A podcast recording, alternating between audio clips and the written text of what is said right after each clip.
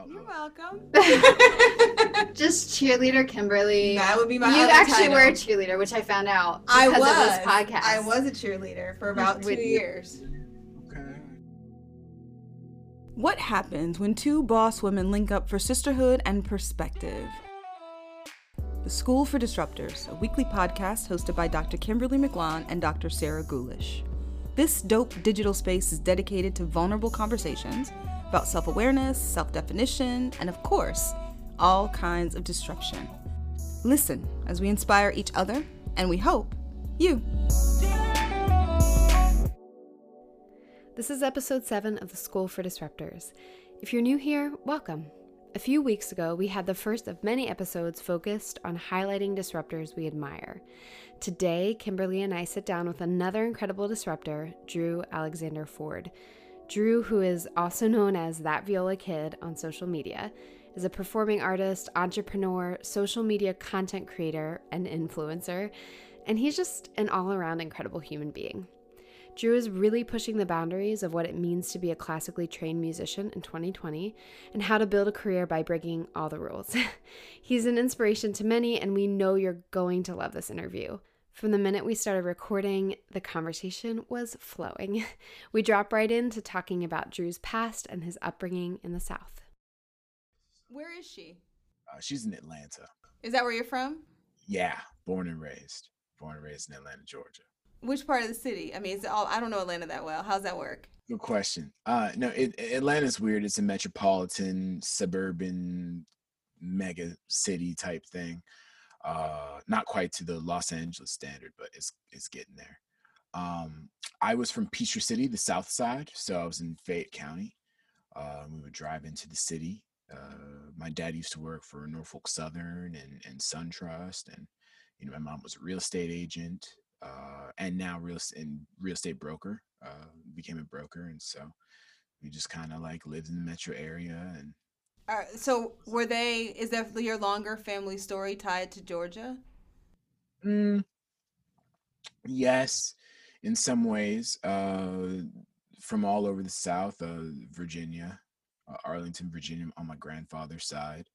Uh, then he he really gained a foothold in the civil rights movement during the 60s. Uh, left DC, came to Atlanta, uh, ended up organizing with Martin Luther King, marching with him, and and and really becoming an important civil rights figure in Atlanta uh, as he became a college professor uh, before his death last year. So, So you, you sounds like you come from a longer legacy of disruption. disruption yes uh i'm quickly learning that you know my family was really involved in the in in the real estate game and and investing their money to uplift communities and things like that so i'm i'm like whoa why why didn't y'all tell me about this before Nobody put me on. Why didn't y'all put me on? Like why'd you why'd you let me study classical music like you guys done some why did you choose that? Let's let's. Well, Yeah, why did you choose that path? uh for me music just lets me i think we're all in this mission we're all in this life we're trying to find something that makes us feel like our life uh isn't wasted like it means something that it that it uh fundamentally makes those around us like slightly better slightly more bearable in a in a increasingly undulating between light and dark world. But i find that like the thing that i'm like most excited about with music is that it is a platform and i was just thinking about this the other day. It's the platform for my self growth. It's just a person. Like um getting better at the viola is really a, a metaphor for me getting better at life getting better at mastering myself getting better at my self-discipline and and positive self-talk and all these other essential things that you need to actually get out of bed in the morning I, i'm able to work those things out through my viola Yeah, I, yeah, I, I I do think it is so important that we figure out our pathways to anchoring ourselves in the larger journey of like shaping our own evolution.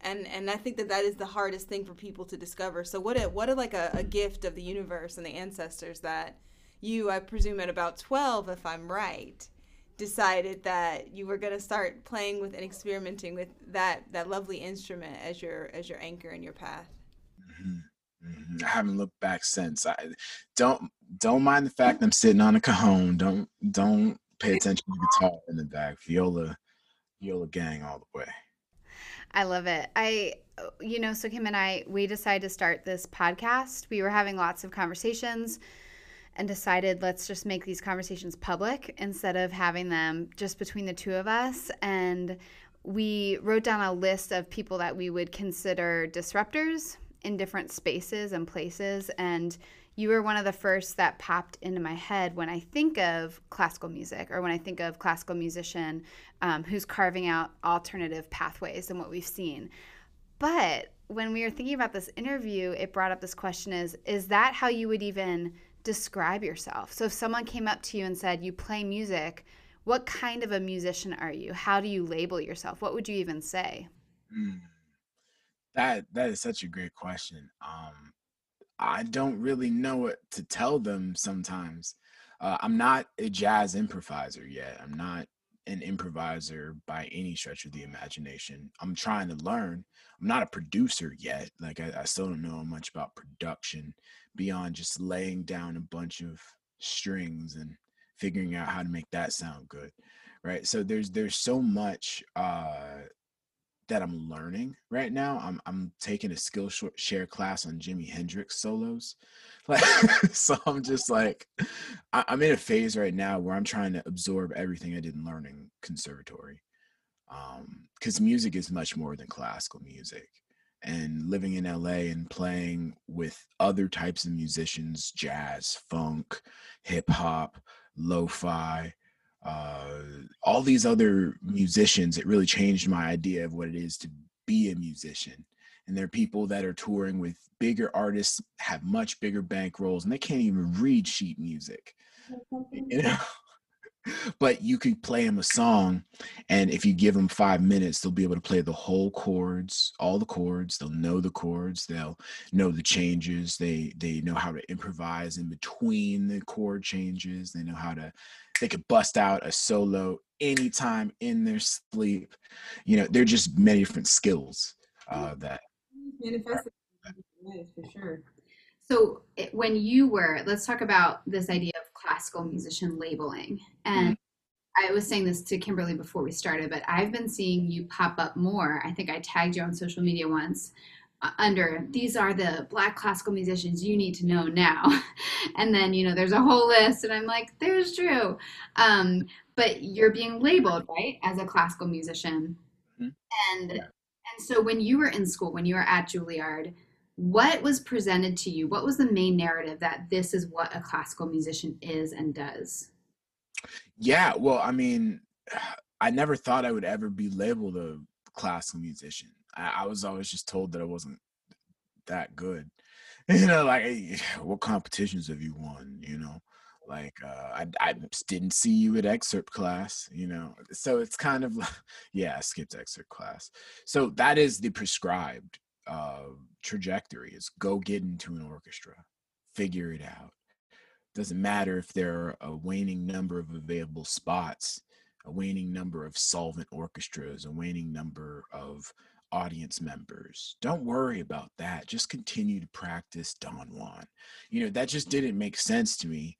And I saw that classical music was ailing financially and in terms of interest and I knew it wasn't because of the the nature of the art form. The nature of the art form is dope. I like it.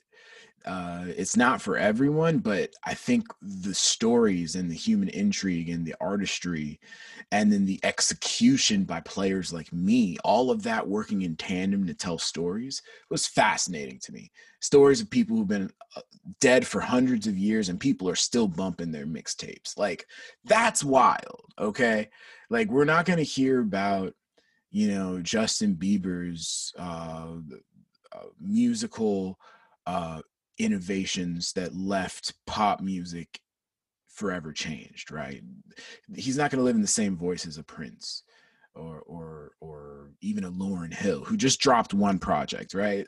So it's like there, there's so much uh there's so much merit to classical music and so i saw that the the waning interest was not because of a lack of merit in the art form i just think it's a lack of storytelling and effective storytelling by the people who create that. So i saw that as an opportunity to maybe become uh, somebody who tells classical music stories on social media because it just there wasn't it didn't seem like there were many people doing that at the time it sounds like that idea of like just of separating yourself choose making your own lane choosing your own lane all thinking about doing work that works for you right? And i think that that is that's one reasons i'm so glad to even talk to you. When i think about this idea of introducing people to disruption and to disruptors we don't have a whole lot of easy access to people who not even from a, a, place of like clear strategy but from a place of intuition have either the the insight or the courage to be able to say i i see the lane i see the arc that exists. And and i recognize that and i respect it but i also recognize that there may be another way and i'm gonna i'm gonna try to i'm trying to find it.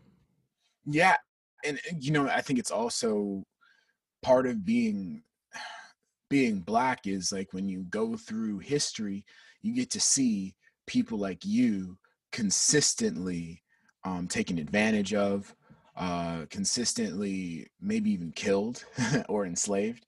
So it's it's it's rough for me to even believe when there's a sector of art where there aren't a lot of black people. I don't think there are going to be people very happy about me ascending to even if I was the best and I'd never be the best. I just didn't I didn't see a high ceiling for me. Like what was the highest ceiling in that? Right. And, and so I, I found that, you know, there were African Americans who were making real strides in the music industry and it wasn't in classical music. Um and so I, I, was like okay so how do people make a lot of money with music how does that work you know because it's like we're so used to as artists being like i'll take my $150 check thank you but you know you can't really afford health insurance on that you can't really save up for retirement forget about starting a roth ira or an hsa which i was just talking to my roommate about or investing becoming a venture capitalist if you want to to see your money work for you because i've just really learned that musicians we don't talk about money but if you want to do your art, you have to understand money. And if you don't understand that 3% of your money is going to disappear every single year because of inflation, even if you save it, it's just to, if you had a thousand dollars, whoop, 300 is just gone. A third or 30, sorry, 3%, so 30 bucks. Yeah, that's, that is, and that's all, all a part of how we're not prepared to necessarily, particularly as Black folk, prepared to um, to be self sufficient. Yeah, and so I, I wanted to. I just realized when I built such a big platform and had a lot of people saying that they looked up to me and that I'm an inspiration or like that they see that they can build their life in this way. I also want to be pragmatic and like tell the truth because I don't want to be like the classical music conservatory institutions that kind of were like, you can do it if you practice hard enough. When in the back of their head, they knew that only one out of 10 of us was going to make it. I'm not trying to operate on that that assumption that everything's okay. I want people to understand that music is one of the hardest hardest industries that you can go into. That's outside of the competition and the difficulty of getting good at it. But even just the business side is difficult. Getting people to pay to see you do your thing, getting people interested in your thing when, you know, honestly, it, I see it similar to like uh, comedy. People, everybody wants to do it. Everybody thinks they're good at music. Everybody thinks that they deserve it, right? But I want. I, I've been spending my past few years trying to figure out not how to just like deserve it, but to earn it. And I, I felt weird uh, at, at a point in about the end of 2017 where I was like, I mean, I'm sitting here trying to show people how to make a career in music, but my stuff's not going that well. I'm barely able to pay rent. Like, I need to focus. There's something that I don't understand here. And so, as I'm kind of rounding that corner uh, understanding that I needed to relocate to Los Angeles, uh, get acquainted with the scene out here, and just learn. I've learned a ton, and uh, I feel like I'm more comfortable speaking about different aspects of the business now.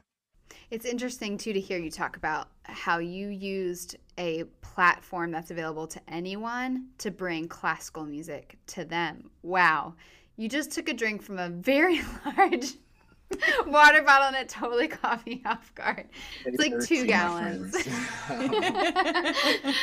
I was asking a serious question, got totally sidetracked, but um, it's a wild card.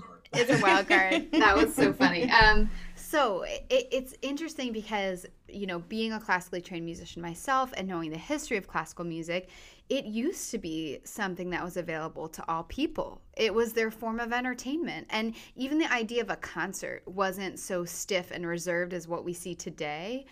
But now in the classical world you do not like you people come to you. If if someone wants to hear classical music, they come to the concert hall and they come and hear you perform. You're not necessarily going to them for the most part. And so even just that idea that I'm taking this thing that used to just live in a hall or in a practice room or a conservatory and I'm bringing it onto Instagram, it's it is revolutionary in a sense because it didn't live in that space. It felt like power because I, I think for me it always felt like classical music was like dangling this idea of performance in front of my head. Ooh, you want to perform? You want to play in Carnegie Hall? And it's like, yeah, I do, but you know, I also want to figure out how to earn that. So for me, I saw that like going to other people and performing um, through Instagram, that was the way to just like ask permission you know while i'm getting better at this thing if you want to listen you can. If you don't you don't have to. You can even you know send me a dm and say yeah that sound that's awfully high. I, terrible bloody hell. You know i got one of those comments this morning uh about my playing. So you know it it's just you just you part of it is like i think when you open yourself up to other people that's the that's the magic. And how cool is that too that people are reacting versus when you're sitting in a concert hall people might be feeling nothing. It's cool that they're feeling something like even if they're feeling something like an adverse reaction they're feeling you know? I think of so many just stiff performing environments where you look out and you're like is anyone enjoying this? Is anyone feeling something? And so no they're not bumping they're not bumping to it. It's okay. it's okay though. It's not for everybody. but even that is disrupting showing works in progress. When have you ever been to a classical concert and an orchestra said, "Hey, we're working on this for the spring, but we're just going to give you a little taste of how it's going." That doesn't happen. Mm-mm. No, but I, I think that it's just a, it's it's it's a miscalculation in understanding the audience because it's very obvious that the audience is curious about the inner workings. Even if it's still a small audience if people are willing to pay $17 to go see their symphony play every weekend they're kind of curious about the players and the other things. And so i think that that interest is not being leveraged that that that interest is not being fulfilled. And when you're not fulfilling a desire in your audience or in your market, you're leaving money on the table, or you're leaving exposure, or just total recognition and equity in the cultural conversation. You're leaving that on the table. And so I think that that's what, I mean, I didn't have language for it when I was, you know, 20, 22, 23, but I, I definitely recognized that. And I saw that that was, it didn't need to be, it didn't need to be so and uh, now you've got 12 year olds way better than me recording with their cell phones and you know building their careers. So it's, it's really crazy to see how the market has shifted so rapidly. Hmm. what do you see as being the next thing? Like what do you how do you see like what's the next curve? Oh the ne- next curve is is still it's still storytelling and it's still content creation. And it's going to be through tiktok I think. TikTok is the real. TikTok is like, it's like it's so, and the reason why TikTok is so big, and you can tell, is because Instagram's trying to copy it. Mm-hmm. Instagram slash Facebook's play over the past decade has been to look at the upcoming platforms and poach their features. It's this it's the standard oil of uh, of the, the the social media. That's what Facebook is. It's standard oil, and they're trying to take all of the meritorious aspects of any up and coming um, platform and to integrate it. That's why they just changed their UX the other day. Have you guys updated your Instagram? I think it did it for me. I don't. I don't feel like I had a choice. No, yeah, it did it for you. Yeah, I have automatic updates too because I'm not gonna. I'm already busy. I don't need to go to the app store and then approve every update. Let me just get it update. So they moved your. uh It's so dirty. Oh, so we are animals and ux is all predicated upon our habits and they they manipulate uh, our behavior by even seeing where we're tapping on the screen most often and then they put icons and buttons there. So what they just recently did was they made the the center button that used to be explore page they made it the reels page. They are trying to they're trying to become tiktok because tiktok has got them incredibly beat on average user time per day. Uh, I think average user time on Instagram.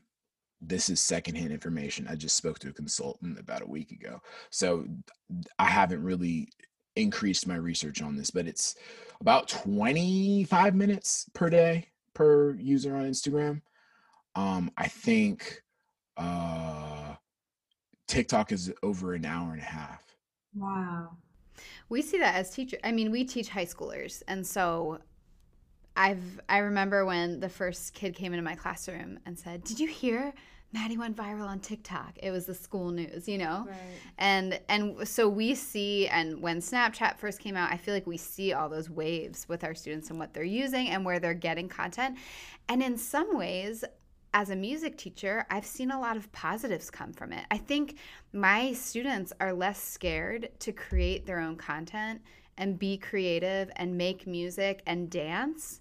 And that was stuff they would never do before. Even just being vulnerable. Like yeah. that's all of that speaks to like a willingness to be vulnerable publicly. I mean, for I mean, like that. That doesn't say that there aren't consequences to to young to all of us feeling like we're always performing. But I do think there's something to be said about the practice of being able to take a risk. Yeah.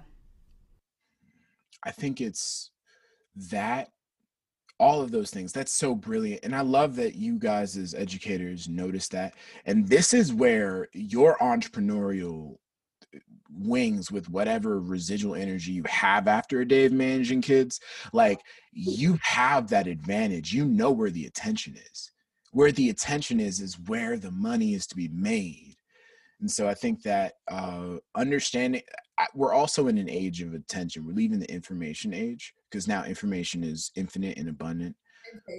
It's now how do you spend your limited amount of time during the day and what type of information are you ingesting? Is it information that's going to build you or is it information that's going to distract you? Which which isn't bad. We all need distractions. We all need stress relief. That is real. But I think that products are going to be measured about in the future, measured based upon how respectful they are to your attention. Did you learn something? Did you feel something? If it was just a dude lighting his farts on fire, like it's like that was funny, but like, did I that was junk food? That wasn't superfood. That wasn't content superfood. That wasn't information superfood. And so as a content creator, I, I my current push is to create that information superfood or that content superfood that really, really, really values the user's time, especially the kids, uh, and gives them something that helps them grow or helps them uh, become something more.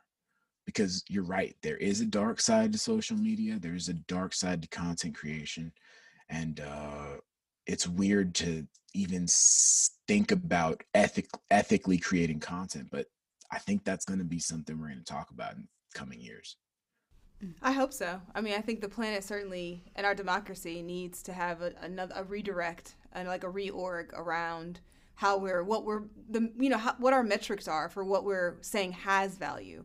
I mean, the, the planet is in a, a really such a it's on such a precipice in terms of its state, and we all know that our country, in terms of our politics, is so toxic. I think in order for us to survive as a species, there's going to have to be a seismic shift um, in terms of a, a new directional push towards I love the way you said like just superfood, thinking about content as like nutritional value. Like what is the nutritional value that I'm getting from what I'm literally ingesting? Um, and, and you know, is it producing a sense of toxicity? Is it giving me comfort? And if it is an escape, am I being mindful of how long I'm away and where I'm going? Yeah.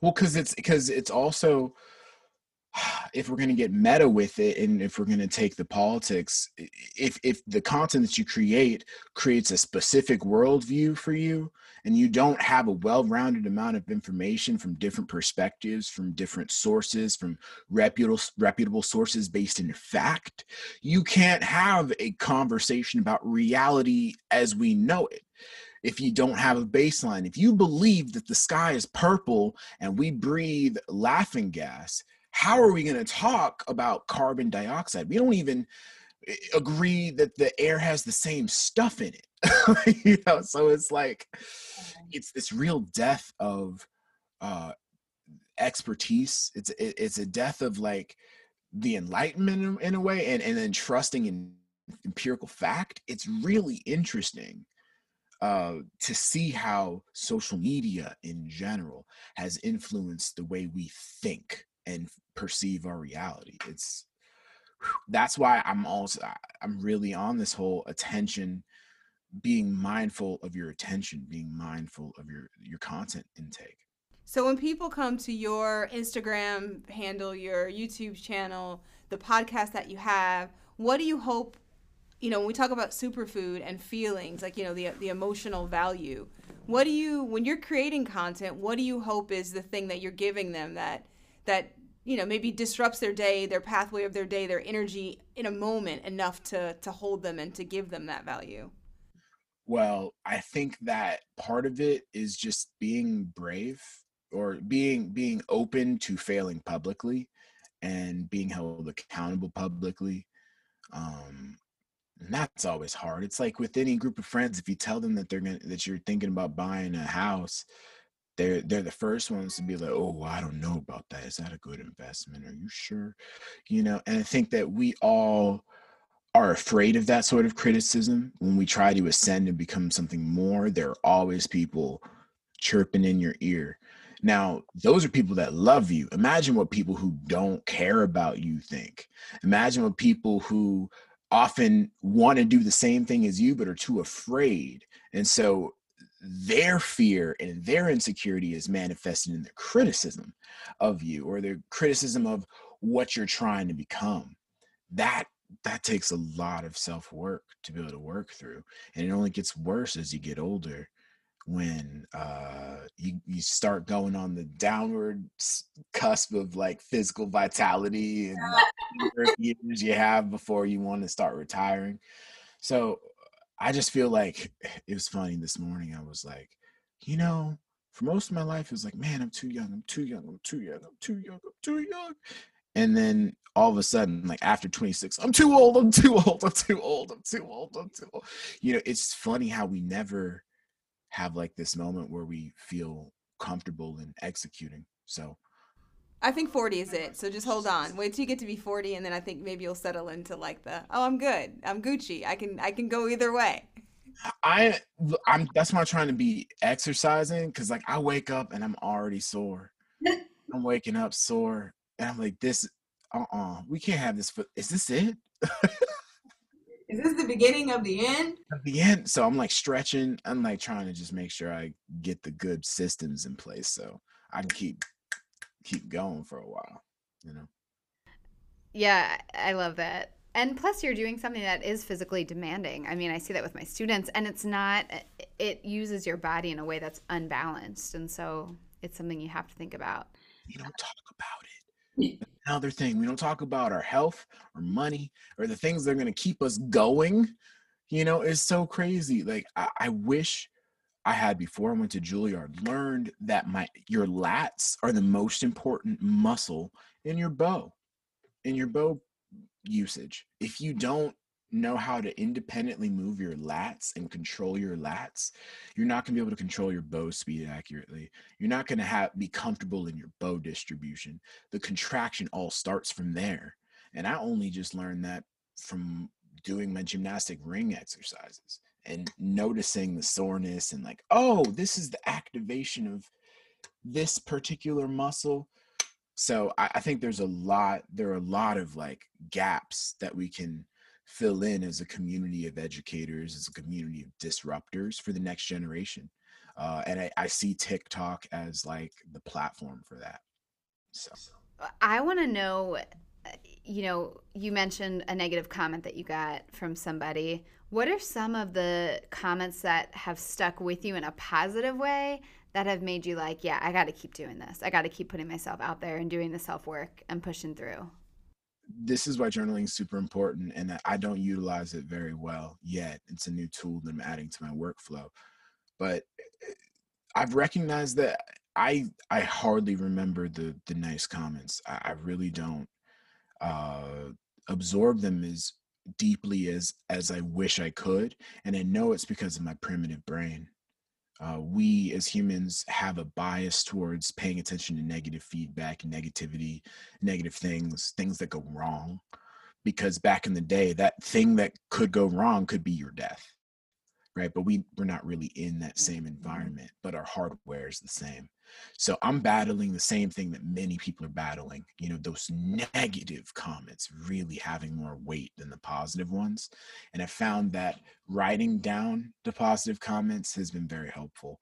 One of them recently was that uh, it was a violist who um, had put the instrument down for a while, but then came across my content and uh, was inspired during quarantine to pick it back up again and learn vibrato and and uh, just me going to a random Zoom call introduced them to me and they really enjoyed the way that I that I uh, taught vibrato in the Zoom call and so I sent them to my channel and they've been going through some of the videos and uh, so I, I get I get messages like that that my content really did help them learn a skill and to me that's the greatest thing ever eh, you guys get it you're teachers you know you know that feeling right?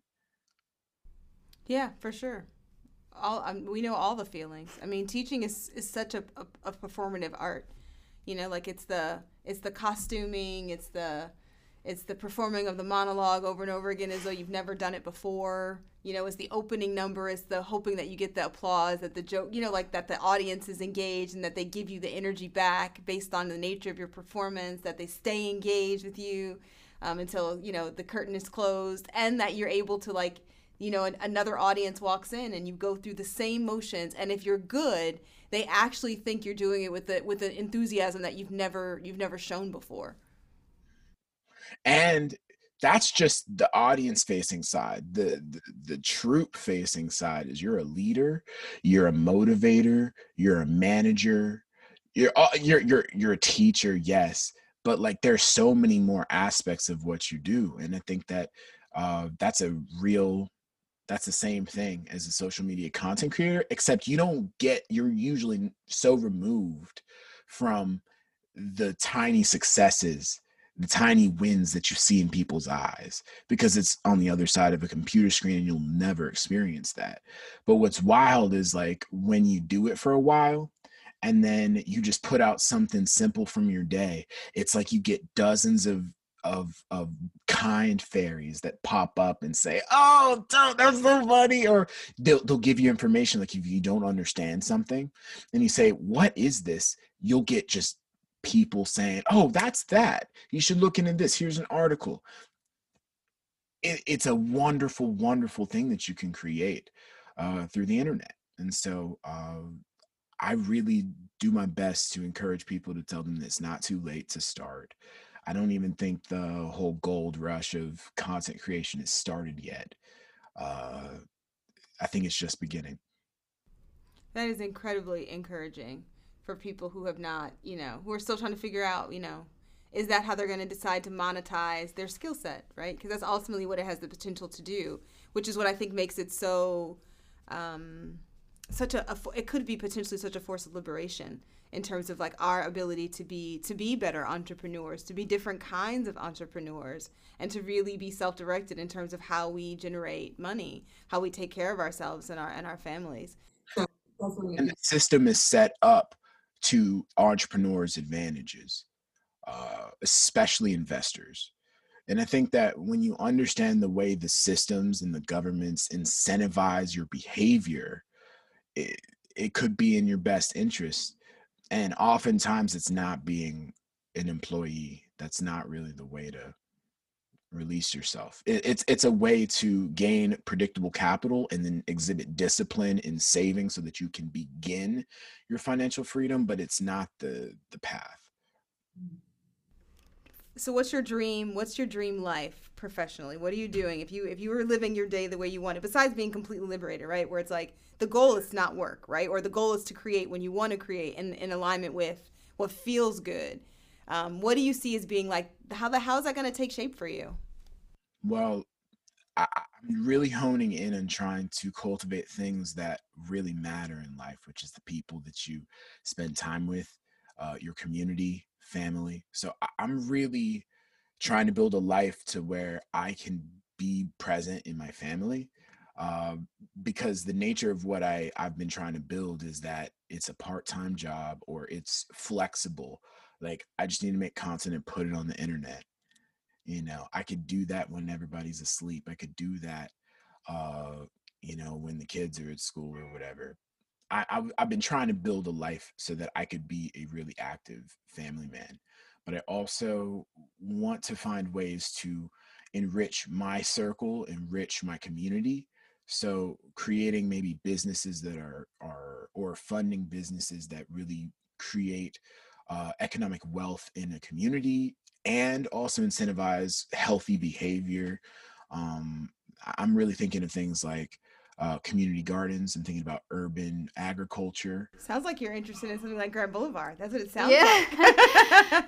like. um, so Kimberly, her, her company, um, Kimberly's an entrepreneur, is a sustainable clothing company, and they do a lot. Yeah. Yeah. Everything is reclaimed. Yeah. Everything is um, sustainably sourced, and she's basically changing the world one garment at a time. One garment at a time. Thinking about um, like intersectional development, which is what you're talking about. You know, this idea of disrupting at these new intersections where we're, we're building, you know, new ecosystems. Green technology. It, and so we as musicians, we create money is just value, right? So if you go out and you create value for your community, that's money that you can then utilize to then create more value for communities through investing.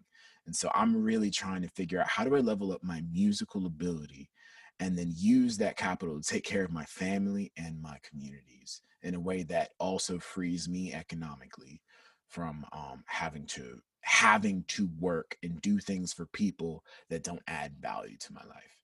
That's real. So, but I don't know how to do that. I'm start. I started a podcast just like you. I'm still out here in the trenches trying to build and create infrastructures to uh, provide value to as many people as possible. Well, that 120,000 followers you have uh, is a very impressive start to that. that's a that's a pretty good start. I'm figuring out the rest of the, the the next steps. You know. Yeah, of course it also sounds like you're living out your family's legacy, like the story that you told about your family in the beginning. And it's inspiring to see how deep rooted those values can be. As a mother, it's really reminding me that um, the passing down of positive values that are about community can take shape in different forms and in different expressions but the values will continue to live on in our gener in our offspring which yeah. is encouraging you know one thing we like to end our every episode with and this one is no different is this is a segment called what do we tell the kids about about disruption and about thinking about you know living in this in this in this way that aspires to to just shake shit up so my yes. question for you right so my question for you um, that we ask of all our guests is what do we tell the kids about disruption and about being a disruptor based on everything you've learned and that you're learning? Mm. Uh, the one thing that I will tell the kids, and I always do, is that when you're doing something new, everybody, a lot of people are going to hate it. Like, like the the act of doing something new is an act of rebellion, and people don't like to see change. People generally just love to be comfortable, and so when you make them uncomfortable, because change doesn't happen when you're comfortable. When people are uncomfortable, they get angry and fearful. So you have to realize that if you're going to create disruption, you're going to make people angry and fearful. And you just have to realize that that is an inevitability and it doesn't matter how small or how large. Uh, but part of part of being a disruptor um, is fighting through that and seeing the vision and understanding what you're trying to do and the way to do that is to read stories of people who've done it. I mean that's why books are so overpowered in in this life. Like if you read books you literally get to absorb somebody's life experience. Um I, am really in, interested my, my roommate who's phenomenal. His name is Wynton Grant, and I actually had him on my podcast, Faking Notes podcast, on our on one of our most recent episodes. He is a real estate investor and professional freelance uh, violinist out here in Los Angeles. He's played. Uh, he's Grammy nominated as well. He doesn't like to say that, but I, I tell people that. And uh, he's just really shown me uh, how I how you can be way more efficient with uh, what you do in a day and how we as artists can really uh, have an impact and it's not through supplicating to rich people. It's it's being uh, people with equity and people with ownership uh, and power to make decisions to really affect uh, our communities positively.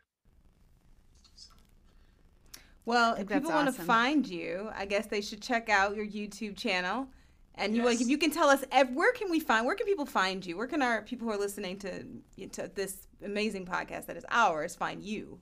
Well, you can find me at my podcast, uh, Faking Notes Podcast on Apple, uh, Apple Podcasts, Spotify, Stitcher, wherever you get your podcasts.